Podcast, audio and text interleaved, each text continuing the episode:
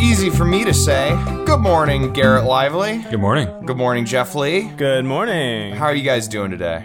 Pretty good.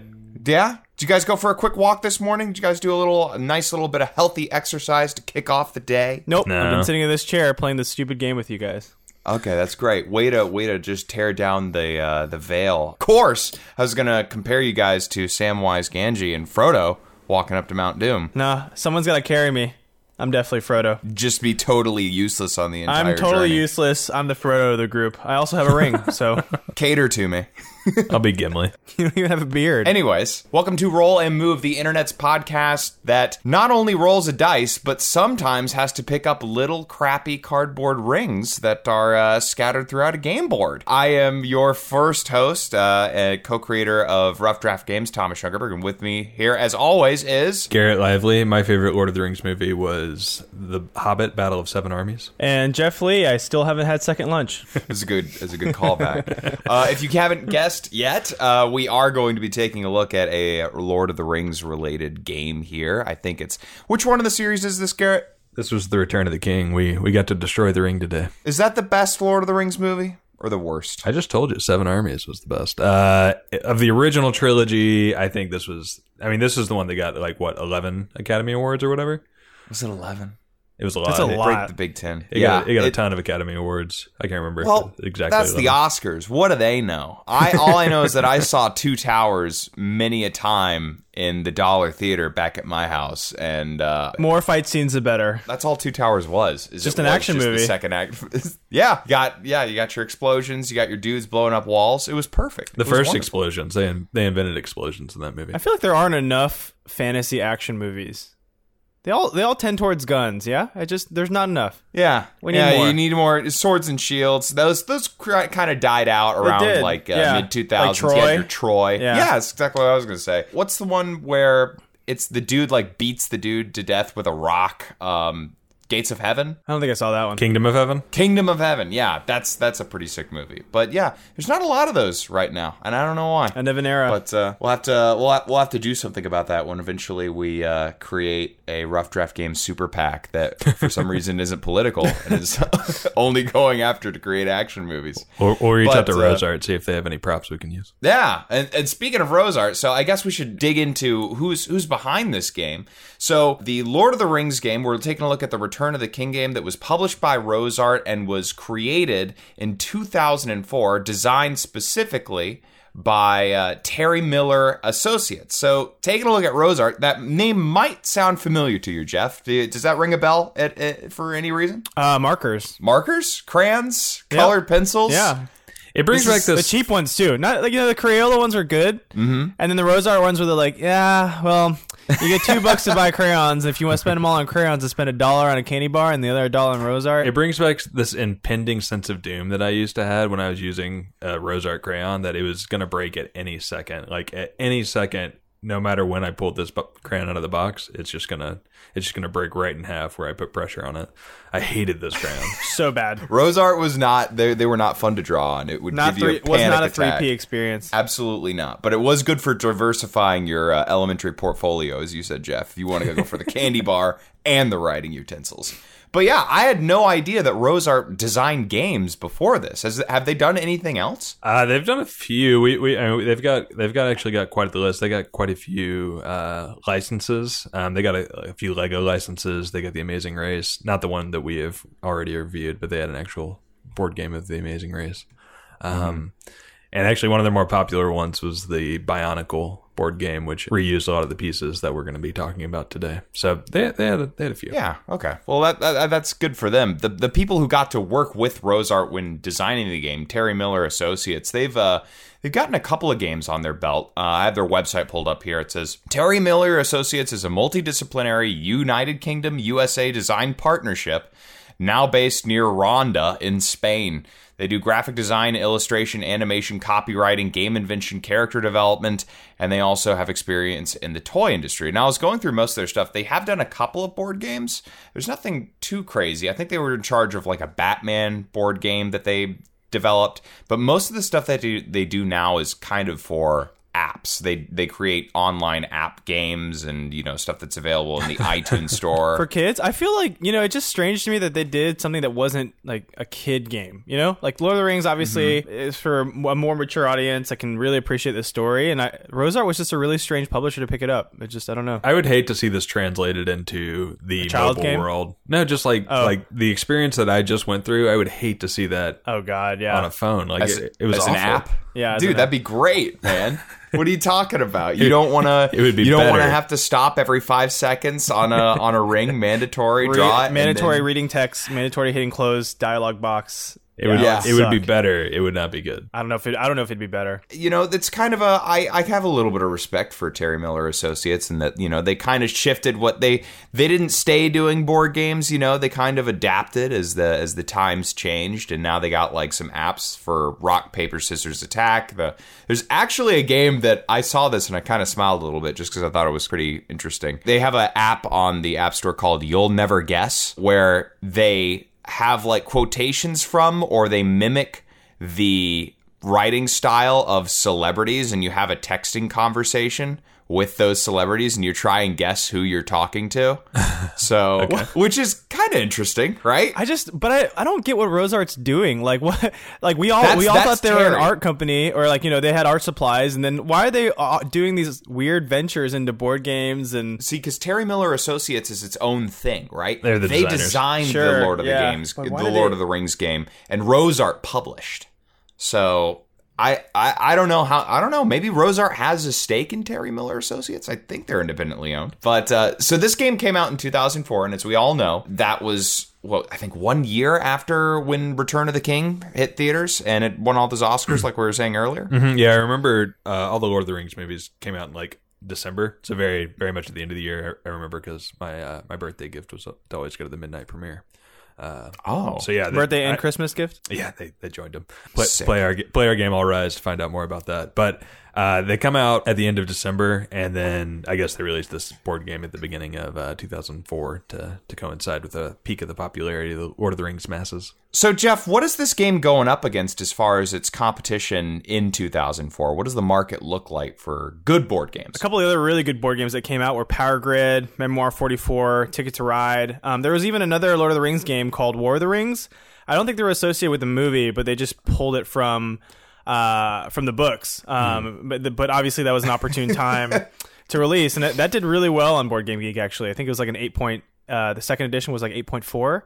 Um, Jeez. So they had yeah they had a ton of competition to go up against, and yeah, it's not a surprise that didn't didn't do so well on on Board Game. Geek. War of the Rings is like I think in the top 15 games of all time in in Board Game Geek. So it, it is a highly respected game. That is stunning to me because, like, you hear L- War of the Rings and you think of like those really crappy, like Asylum F DVD box covers that you see Some in bad like the or- video yeah. rental stores. Rip. So it's like Transmorphers Yeah. instead of Transformers. And I think this, just to be clear, I think this is the second edition of that game. I, I think the original had come out earlier, but there's al- mm-hmm. already a blueprint of this of a good Lord of the Rings game to go off of that is that, that, you know that's very highly respected. Right. So there's a there's a, if if people want to dig into a good strategic board game um, that's based in the in the Lord of the Rings universe, you got a great one. but they did not come to this podcast to hear about great board games, Garrett. No, they they came to this podcast to hear about some hot trash. So why don't you tell us when we open up this board game, what exactly are we looking at here? All right, so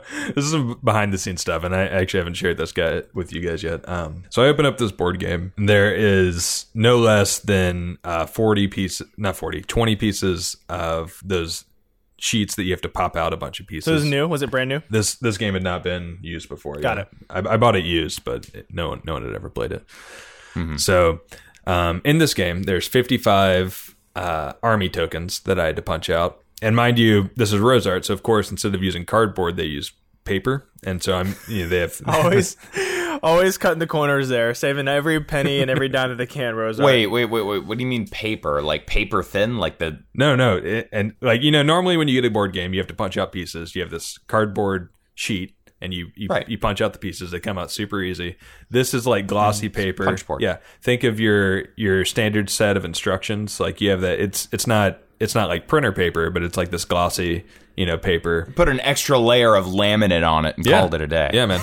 So so oh they my put, gosh. they give you they give you two or three perforations. So I have I have 55 of these battle army tokens that I've punched out. Half of them are all ripped because there's only these three perforations. I have this there's a whole a fourth of the instructions are dedicated to constructing Mount Doom and the Tower of Barad-dûr. because it's this it's this super fiddly it's this cone that you have to construct and then place the eye of sauron on top but you have to fold it in 20 spots. I kid you not. You have to fold it in 20 spots God. and then form it into a cone in your head hand. I'm reading the instructions right now. Like it, that is literally what you have to do um, and then you have to insert these little um, slits into into little holes to hold it all together. I had to use a little tape um, instead of the ISR on. I put the uh, Rough Draft Games logo on there.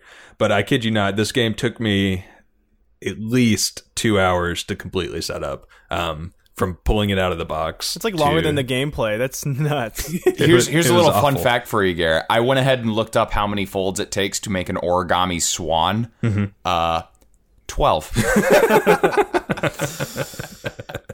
Good for you, Garrett. You're a regular paper folding champion. That's right. Uh, there were 74 r- ring cards according to the instructions. There's actually only 72, and I double checked uh, Board Game Geek to confirm this. But so many people were confused because the instructions say that there's 74 cards, um, and it tells you to place 74 cards on the board. But everyone's like, I only have 72, and they're numbered, so it's really easy. You just do a little subtraction. That's like the high school prank where you like, oh, dude, let it loose a couple pigs in the hallway and name label them one, two, and four. Got them. They're just pranking you, Garrett. They're just having a good time. got- they got, they got me good. Uh, we have this awesome score track. That's a that they did actually use cardboard for this. Uh, you have a, a cardboard score track, um, and the score track goes from S, like S is the first space, and then sixty-seven, I believe, is the starting space, and then it goes all the way up to eighty-nine, and then you have this plastic ring that you uh, keep track of your score on. So it's the most fiddly scoring mechanic I've ever seen in my entire life. And then I have to punch out all the character cards, put them in these plastic pieces. Um, I'm making this section of the podcast take as long as it actually took me to set up, but I just want you to know the pain that I went through.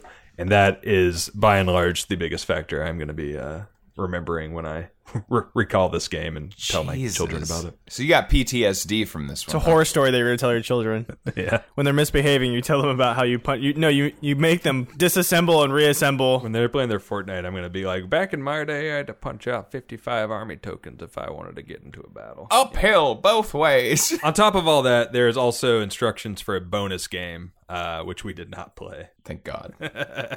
This is, this is actually a two in one game, so you can you can throw that. what's onto your what's the rating. Worst game you guys have had to set up? Like as far as just the amount of setup that goes into a game before you get to play it. Because how how would you say this this one clocked in, Gare? Fifty minutes? Would you say? How how, how long would this No, one? no, you say this no. one This took me two hours plus to. to completely set up. Jesus. Oh, the worst one that I've ever had to do was. Did you guys ever play thirteen thirteen Dead End Drive? No, I haven't Okay, that was a game for kids, and the entire board was. It, it was supposed to be filled with like booby traps that you would try and move other players' characters to go and trigger, and it was like Mousetrap, except you had a bunch of little tiny traps that you had to set up, and like it was very fickle. It was a huge 3D board game with all these different, uh, all these different triggers that and rubber bands. Like any game that has you using rubber bands as part of the setup, I think you're already asking for trouble, and you're making things take way longer than you need to. What about you, Jeff? What's what's the worst setup you've had? I don't know. I, I think I try to tend. So the first setup, first setup of photosynthesis was kind of like Garrett's experience. You punch out like a ton of pieces of cardboard. They're all little, you know, paper cardboard trees that you have to fit together. And if they don't fit together right, you have one side of the cardboard that peels up. And then, uh, or if you cut punch them out wrong, that might happen. When you put them together, they kind of get all messed up, and then you don't want to take them apart again because there's like 40 of them. Uh, so you just kind of leave them in the box, and uh, it's it was, that was painful because you, you rip one and you're like, damn it, this is a brand new game, and I paid money for it, and now it's I'm always gonna know. It, the worst part is if um you do that and it's like a card or something, and now you know that hey, the card with the little fold on it is this card, so it kind of gives it away every time you play the game. But luckily, it didn't happen in that game. And Garrett, for you, this one takes the cake. I Oh, absolutely. Because not only did I set up this game for two hours, but also I had to play this game for an hour and a half, and it was just awful. It was just as bad.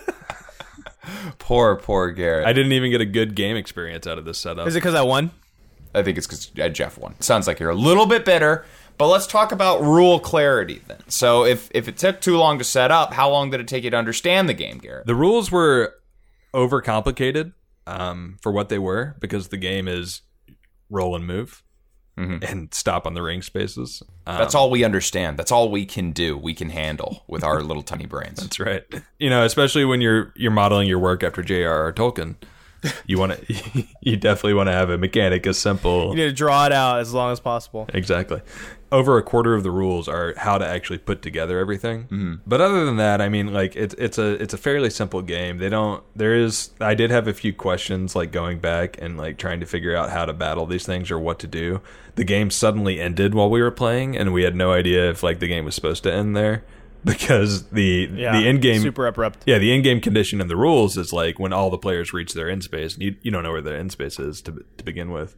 Uh, so, anyways, yeah, it, it- there was certainly a lot of confusion, but the overall basic mechanics of the game are fairly simple, and I, I thought the confusion was completely unnecessary for the most part. Do you feel like a Lord of the Rings um, board game has to be long just to do the movie and the book justice? Like, if it was a short game, would you feel like this is, just isn't right? Like, That's actually a really good point. I, I think it added to the thematic flavor of the game. So, yeah, it's I mean, it's a long and arduous journey, and that's exactly what we did. And there was, Yeah. you know, yeah, you, you've changed my mind. You gotta hold your pee. You know, you're sitting there looking at your watch, going, "Oh my god, is, uh, when when are they gonna get to a dialogue portion so I can just go to the bathroom?" There's even like cards where you find food, which I thought was really funny because Lembas bread.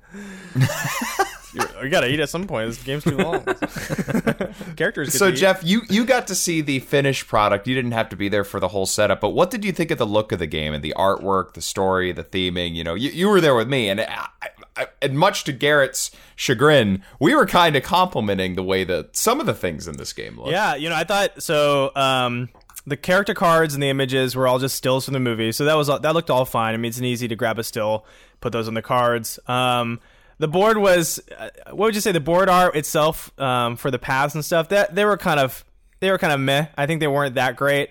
Um, but I will say that some of the components, while they weren't of high quality, uh, they were aesthetically pleasing. Mount Doom looked awesome. Um, congrats to Garrett for putting that together. I know it took forever, but it was really cool to see that thing come up. Um, there was an Eye of Sauron sitting right in the middle of the board, um, and it was staring and making certain uh, characters paralyzed, and I thought that was pretty neat. Um, and then Yeah. I, I, I thought that stuff was fine. Um, I think the artwork itself was was pretty decent, pretty good. With Mount Doom, the thing that I really liked about it is the path actually sloped up the mountain. So Garrett had made this little folded cardboard mountain that was three dimensional, sticking up on a different level than the rest of the rest of the playing field. And the there was uh, enough of a path that was going around it that would slowly spiral upwards into the air, which which looked pretty cool. And I I thought that was nice. It, It was, a subtle. nice reveal. It was subtle, but it was good. Yeah, and I Right. like the mountain, the volcano itself. You know, had the little divot for the for the lava, and then my favorite part about it is that the last um the last space is basically like a diving board into the mountain. I thought that was pretty funny. I thought that was awesome. and I think it worked really well thematically because like that is one of the last pieces that you put down is Mount Doom. So you bring out the kind of the the pièce de résistance to uh, to the to the game, which is it works as a really nice crescendo. Another thing that I want to give a shout out to. I think the scoring me- scoring mechanisms, even though you said that they're awful, Garrett, I, they're, they're fiddly. I think they look great. Yeah. They're fiddly. Yeah. But to keep track with a ring and you're moving the ring around, I didn't really know what the S meant. I don't know what it stood it's like a for. and- Sauron space. I don't know. yeah, I it's don't like a know. s- Sauron space. If you land on the S, you have to switch directions and your points actually count against you, I think, right? Or to- if you land like on an. S, you had to roll a die and uh, move back that many spaces. But but what I don't what I what I really don't get is why we started on point number sixty seven. Like why did you start at 67. Yeah, I don't get it either because you know the scores went up to what I ended up with like 180 something or something or 80 something. Well, that was with the bonus tokens. At Oh, the end right. Of the game, Yeah. right. And I- I so you, just- you can only go to 89. It was And I like was a- just so the scoring track is from 67 to 89. Yeah, I don't know why they just started there. In the You know, middle. actually, actually, I, I, I, I just thought of this. I have a theory. I, I think like our uh, Twilight Saga. is there another game? Yeah, you could probably play this with the two towers. Oh, and, yeah, maybe the Fellowship So you may be able to you may be able to jump tracks. I don't know. Oh my one- god! Can you imagine? You have to put together all three games and play them mm-hmm. back to back. That's torture. We will we will have to confirm on a future podcast, but we will see if we can get the two towers and the Fellowship of the Ring. Well, I'm play it backwards. suspicious because the the okay. So to let the audience know, this is a tile placement game. So you don't actually get to see the entire board board game as it's being played. Hence why we've said that you revealed Mount Doom as the game got to its end because you start off. We started the game off with just Frodo, Sam, and Gollum, and uh, those are on one kind of small, maybe five inch by five inch tile uh, that has a few spaces for you to move. And when you get to the edge of a tile, you flip down a new one. And so there's these little puzzle connectors, kind of like you would see on a jigsaw puzzle, that allow you to attach the uh, attach the you know the new tiles as you lay them down. Don't the edges all have those puzzle connections? yeah, you you can connect the pieces to any piece, and, and actually that's because of the bonus game where you can Yeah. if you flip the pieces over, you can create a different map. That's what made me think that you can connect this with the Lord of the Rings Two Towers game because if you could, pro- I bet I'm willing to bet that those pieces actually Oh, yeah. connect up to the Return of the King game. Yeah, the edges do game have pieces. Yeah, the edges aren't just flat. You're right. I believe you, and if I weren't too lazy, I'd look it up. But the uh, the instructions were already too much for me, so I. Uh, I don't think it's a laziness thing. I think it's pain. I, I think you just I don't want to buy another one, a second or first, you know, the, the Fellowship of the Ring or the Two Towers, and put it together for another two hours and play it for another one and a half hours. That's a whole day's of work. It's literally this- nine to five. I think that that trilogy of board games would actually be a really good Twitch plays. Oh God, that'd be way too long. It, No, that's- it's such stop and just- go. Yeah. And I, I think you should tell them why it's eh, why exactly it is stop and go. Because now, now that we've given them what this board game looks like, and you know, mm-hmm. you got Mount Doom, and you got all this stuff. How is the game played? Because you're rolling and moving, but like the characters that you use or that you choose to use, because this is a mm-hmm. competitive game. We mentioned that Jeff won this, mm-hmm. tipping our hand there. And it didn't. I originally didn't think it was going to be a competitive game, Right, Because so- you have three characters, right? So, so walk us through how how exactly So say it's do say it's my turn. I take a die. I roll it. I get a four or whatever. I can move any character on the board. So if you've been moving Aragorn, if Thomas has been moving Aragorn this whole time, and Aragorn's really close to a ring space to pick up a card, I can say, you know what? I'll move him. I'll take take that Aragorn card. here. Yeah, Right. Exactly. So all the progress I just made goes to you. So it's very frustrating for me playing the game because there was a nice little middle portion where I just kept getting ones and twos, which was only enough to make progress, never enough to deliver. Or when you Right. would get the ring, it'd be a negative point. It'd be like a bad thing, which is Yeah, also that- funny. That was awesome, right? Uh, one of my favorite parts of the instructions is at the end. It, it gives you a, a special tip, like a little strategy, a little piece of strategy LA for tip? free. You know, yeah, Yeah. It says, uh, "Players are encouraged to use strategy and discuss moves with other players. The game may be played in teams." Wha- What's to discuss though? Because every we quickly developed a strategy that everyone started doing is when you get a low roll for your turn, you just dump it on the character that's furthest behind because Right. everyone has to walk if usually your characters are in groups of 3s, right? So, you start the game with Frodo, Sam, and uh, Gollum slash Smeagol. And as you flip over new tiles, you discover starting areas for I think it was Legolas, Gimli, and Aragorn, and then another starting place for uh, what was another Theod- batch? We had Theoden and Eowyn and Pippin, and then we Mm-hmm. had Merry and Gandalf. I'm sorry, switch Merry and Gandalf in those two groups, and then we had Faramir show up at one point, and he Right. died. he died like Immediately. immediately. He came back to life. He's not dead, and then his game was over. he's the only person. He's the only person on that track too. So Mm-hmm. these you have three characters that are essentially traveling on one track, and if you what we wound up doing is we just wound up blasting one character forward as quickly as possible to pick up all the stuff, and then we had to move the characters that are straggling behind because you can choose whichever piece you want to move. We had to move them along the same path, and they're just picking up nothing, right? Yeah. So our strategy was whenever you got a low roll, just put it onto the person who's lagging behind because you don't want to give the extra progress to the or the person who's going to go next. Mm-hmm. Right. So it, it it was it, it wound up making the game drag out because of incentivizes holding off progress until you're the one that can that can benefit from picking up the ring cards.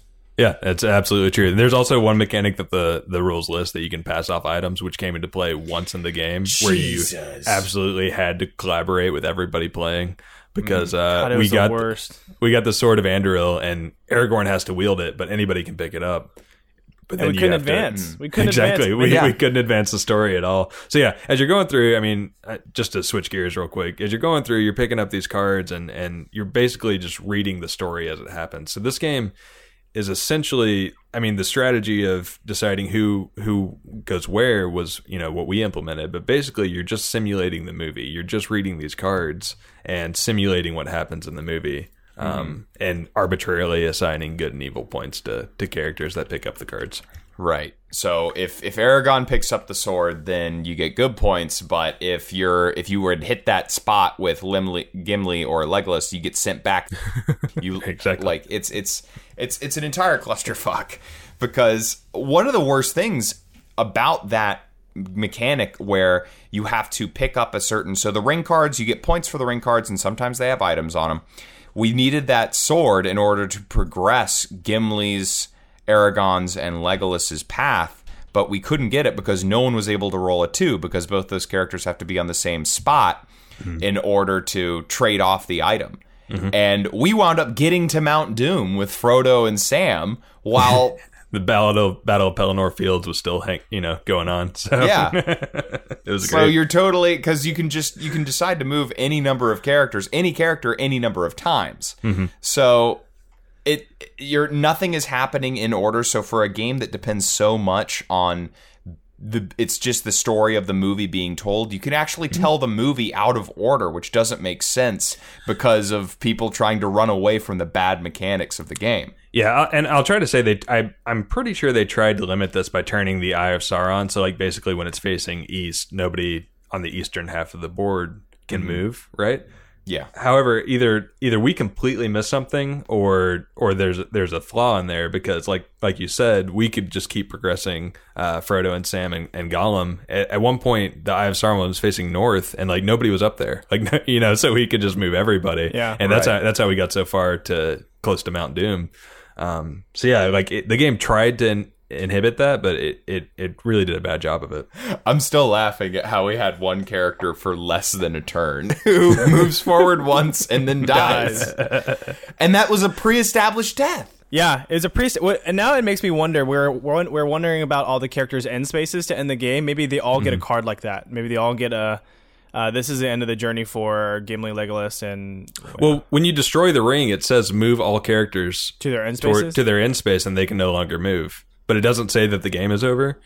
But but that is the end game condi- condition. So Well, you know. GG. so I, I don't actually know if the game is over. That you know they Frodo and Sam worded maybe poorly, still maybe. waiting on the Eagles Yeah. over on Mount Doom right now. But uh, we're done. Jeff won, and it took us an hour and a half to simulate the Return of the King movie. we might as well watch the movie. So if we were going to try and improve on this game, what were some things that could probably be tweaked that uh, that could enhance the experience? Because I, I don't know unless unless you think the whole game just needs to be thrown in the trash. Ah, I don't know, man. I, I think there definitely could have been some clarification on the rules as far as like the the battling the orcs goes, which we we didn't talk about a whole lot. But basically, you just Oh step my on a god, we didn't even mention the orcs. Yeah, you basically Okay. just they they can move arbitrarily throughout the throughout the game.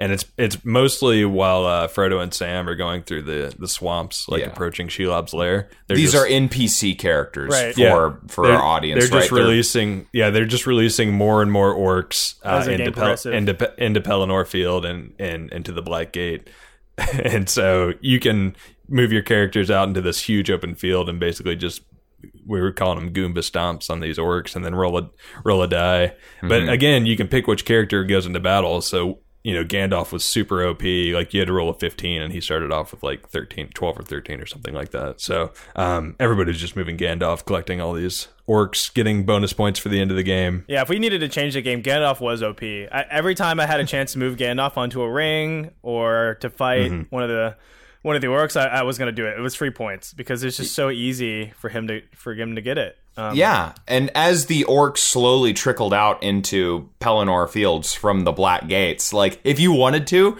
you could t- like your friends could be like, "Come on, dude, we got to get to Mount Doom." And you're like, "Nope, I'm just gonna get all these extra points." these bonus points. Yeah, exactly. Yeah, because those orcs, every orc that you killed would give you three extra bonus points, and the way the winner is determined is by who has the most points at the end of the game. So if you wanted to, you could go totally selfish mode, just stomp as many orcs as you can while your friends are trying to actually progress the game. It's like when you're playing COD and you're just going for the most kills when you guys are playing like territories or whatever. Yeah. Just you're just holding up the game.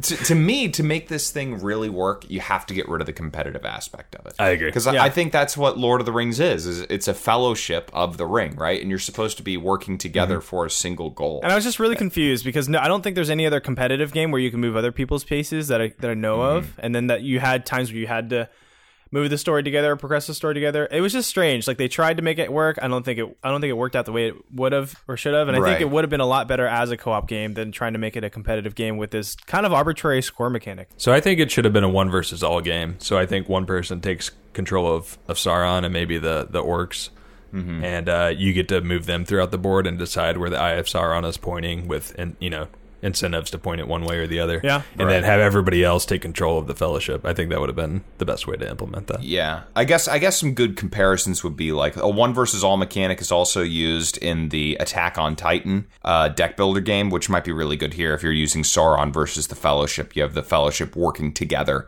but the, I think that working together aspect is so important. I think another type of game that might work really well for this is sort of the Legendary Encounters game. You know how they did it with the aliens coming down the pipes, coming to the main battle room where you would confront them. If Yeah. you did that with orcs and you were doing this with a Two Towers game, that could be a really good mechanic to implement be within the Lord of the Games franchise. I think this game that they would could potentially work. I just think that you need to have the underlying uh, message of communication and, well, yeah, as I said it before, but fellowship in order to lend itself to the atmosphere of the game and to just, it would get rid of this trading mechanic where you have to be on the same space. It would get rid of the whole problem of like characters being left in the dust while other characters are just pushed. You have Frodo sitting at the top of Mount Doom and you have poor Samwise back at the Shire because no one wanted to move him. Yeah. So. it Help me! And I'll actually go so far as to say is I'm actually okay with the roll and move mechanic here because you're given so many options Mm-hmm. to to move. You know, pick which character you want to move. So if you implement the game to where it's not just a simulation of the movie. Mm-hmm. And f- randomly throwing in a, a scoring mechanic and making it competitive, then there are some strategic options. So I'm okay with the roll and move aspect here. So I don't, I don't, I don't necessarily think that needs to be taken out. Yeah, you can Right. choose who to you, you can choose who to move. You can choose who to leave in the dust, knowing who you know what the turn order is. I think there's a little bit more strategy. Um, the only part is that you're given instead of you know the only instead of a constant being your character in his path, the constant is you have to you're given a number. So Yeah. I, I would also like to see them solve problems on the cards because sometimes it'd be like, oh, uh, on this ring card that you drew, Frodo has to kill the spider, whatever. What's the spider's Shelob. name? Shelob has to kill, and it, all it is is it's rolling dice. You got to move. You got to you have to roll above a collective thirteen in order to kill it, right? So every problem was solved by rolling dice and using the abilities of the characters in addition to mm-hmm. your dice roll but I, I would love to see a more implementation and more theming in regards to how you're dealing with those situations outside of just rolling a dice when you draw a card. I don't know. How would you guys fix that mechanic so that everything isn't solved by dice roll? Well, you can you can collect things throughout the journey, which it did have a little bit of that, but like mm-hmm. making that basically, you know, all that you need. Like having if, if Frodo got the the light from Galadriel, then he can use that. But if he hadn't gotten it, he's you know he's kind of screwed. Yeah, I think another way is um, you get like different choices, and then your dice roll can like let's say you have a base power of like six or whatever, and then if you roll a ten, you can do this action. If you roll any higher or whatever, you can do another action. So I I think there you know different tiers of rolling maybe, and then you can choose what you're rolling for. So you can choose a track of I want to roll for this or roll for that, and I can't do both. It is, it's not decided for me or whatever. So, with all the improvements we're thinking that the game could use in order to make itself better, I think we should talk about if the state of the game is actually reflected in its price. So, how much how much did you pay for this game, Garrett? Uh, I believe this is the second game that I got from Half Price Books that I did not pay three dollars for. Um, I got it for eight dollars at Half Price Books, uh, completely unused. Uh, it had been opened apparently, but it was uh, I punched out all the pieces, as I said, much to my chagrin. They took a look inside the box and just Nope. nope, Said put it nope. right back on top, sealed it up, set it off to half price books, and got a nice uh, Calvin and Hobbes comic probably. But how much is this thing going for online, Garrett? If our if our listeners want to pick this up for themselves, are they going to have to pay eight dollars more or less or what? What's great is I've seen this all over the place. I've seen it for five dollars on the Board Game Geek market, and I think we found it for like sixty four dollars on Amazon. Sixty-four dollars. Sixty-four dollars for what? Here's the thing: you look at the board game, you look at the cover, you look at the pieces as you guys saw, and you're like, "Oh my god, this is This a is a complete edition." game. This is yeah, like this is a collector's edition of a of a really you know like a very popular Good series. God, give me a break. Sixty-four dollars? Are you kidding me? And uh, I think we even found it on eBay for like you know in the twenty to thirty dollar range. But yeah, th- that sixty four dollar price mark is I think there's a market for it. If if you're going after people who just want like they're the insane collectors, right? It's like that lady who bought the head of the Teenage Mutant Ninja Turtles costume and like she's got it sitting in her cupboard so that she can just look at it, right? So maybe you would be able to sell it to someone who's a huge Lord of the Lord of the Rings fan. I'm fine with that, but it's not like you can't find it. Right. You know, if it was like if it was like a you know, there's only one more of these in circulation that's never been open or whatever, but mm-hmm. sixty-four dollars? Are you kidding me? Yeah. I'm gonna give a PSA to our rollers and movers, and we'll call you guys Rams. Our Rams do not buy this game for sixty-four dollars, please. we we will sell it to you for sixty. we'll sell Yeah. it to you for sixty, and then we'll give you a great Ram deal. Maybe free shipping, half off shipping. So technically $67, but hey, You're getting a good deal. you're getting If you don't have Amazon Prime, this is a good deal. Hey, Jesus, funny 64 funny note, real quick. I so on eBay they have like some people offer up just the pieces of the board game. Somebody. Oh my god, they're stripping it down to sell it for parts? Are you kidding me? what This the? is, this, is, this is this is actually a fairly common practice on eBay for like more popular games, but Yeah. for this game is hilarious. So the the ten character little pawns that you could that I were are paper and plastic. Uh, somebody's selling that for fifteen dollars Good. free shipping on eBay right now. So you Oh can get my those 10 goodness. Are you kidding me? He probably just because it's rose art and it's such cheap quality anyways, he's probably just scanning them and cutting them out and nobody knows the difference because the cheap the quality is so shitty. Are you what? and man th- as i'm looking through this I'm, I'm getting these great things so there's also a $35 edition uh, and it's great because he says he's missing the two cards because there's only 72 cards as Oh, opposed yeah. to 74 that it Yeah. mentions on the instructions so Try, please believe me. There's only 72 cards. I'm not shortchanging you. Oh my god. no in his in his title it says he's missing two cards So Oh, he, so he's oh Poor guy. he thinks he, he he could probably sell this for 40 but since he's missing yeah. those He two doesn't cards know. he's selling He it doesn't for know the truth. There are no two. That's a false way to, you know, limit the resell of, of your game. Is just to pretend like you're missing something, make it to where everyone thinks they're missing something. it's like when uh video games release like the the cracked versions but Yeah. there's flaws on it yeah that's great Okay, so what are we? What what does the board game community give this uh, on Board Game Geek? What's our score here? So Board Game Geek, it's got 120 ratings, uh, which makes a lot of sense to me. The, the fantasy fans and the board game fans off, often align and come together on Board Game Geek. Uh, those 120 ratings come together to give us a nice 3.8 on Board Game Geek, which brings it to 15,907 rank overall in their database. Yeah, pretty rough. Poor Viggo Mortensen. His his mug is plastered all over that box, and he's just right. it's doing him no justice. Poor guy. He's dead center. Yeah, that's that's true. He's got the they got the Star Wars type. Uh, what what do you call that? That St- Star Wars style poster. Oh yeah. But okay, so a 3.8, and there are some absolutely brutal reviews ripping this game up and down. Some people calling it the worst game they've ever played. I think they're going a little too harsh on this game. so I'm going to tip my hand. I didn't had even to- win this game, okay? So you can't had to put accuse it me of together. being They had to put it together. You didn't.